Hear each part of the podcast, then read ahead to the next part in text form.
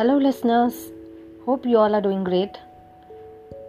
Today, I will be talking about a very basic topic which everybody seems to know about, but probably they don't understand enough. So, today's talk is about how does natural pregnancy occur? Let me just dive deep into it, straight into it. To understand how natural pregnancy occurs, let's first understand the basics of reproductive system of male and female.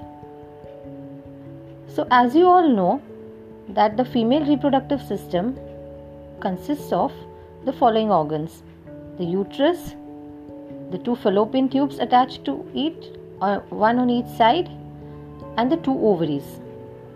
So the ovaries possess the follicles or rather the eggs which are the reservoir or which are the female gametes.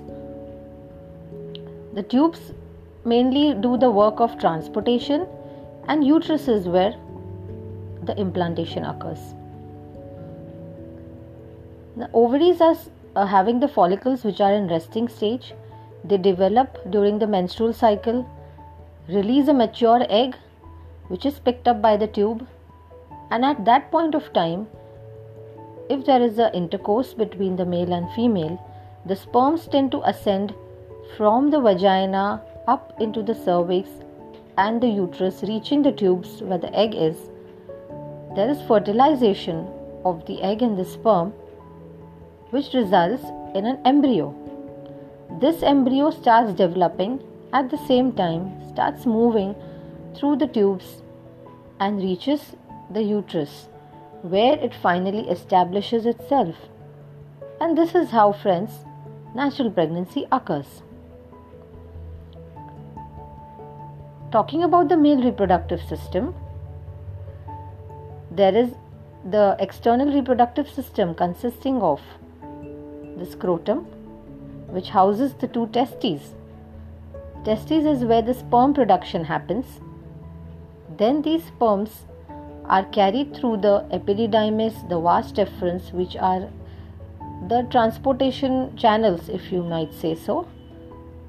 As this uh, sperm passes through these channels, it gets nourished and enriched by different kind of enzymes and nutrients.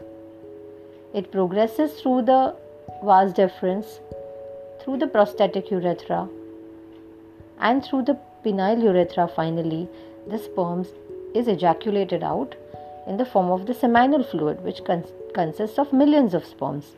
So, during the act of intercourse, the semen is ejaculated inside the woman's body, and from that semen, the actively motile sperms start swimming upwards through the reproductive tract and do their job. Only the best one reaches the egg and is able to fertilize that egg. So it is pretty much the survival of the fittest. The best sperm gets to fertilize the egg and re- result into a pregnancy.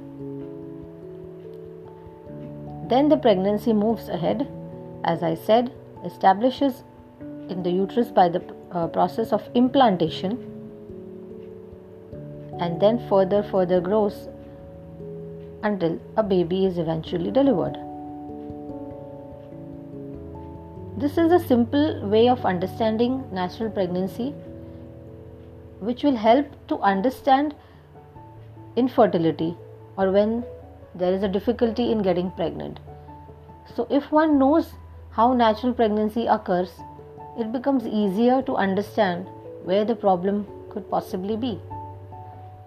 I hope this short audio clip helps to clear many doubts about natural pregnancy which you may seem to be a little uh, confused about or unsure about. Let me know how you feel about it. Thank you.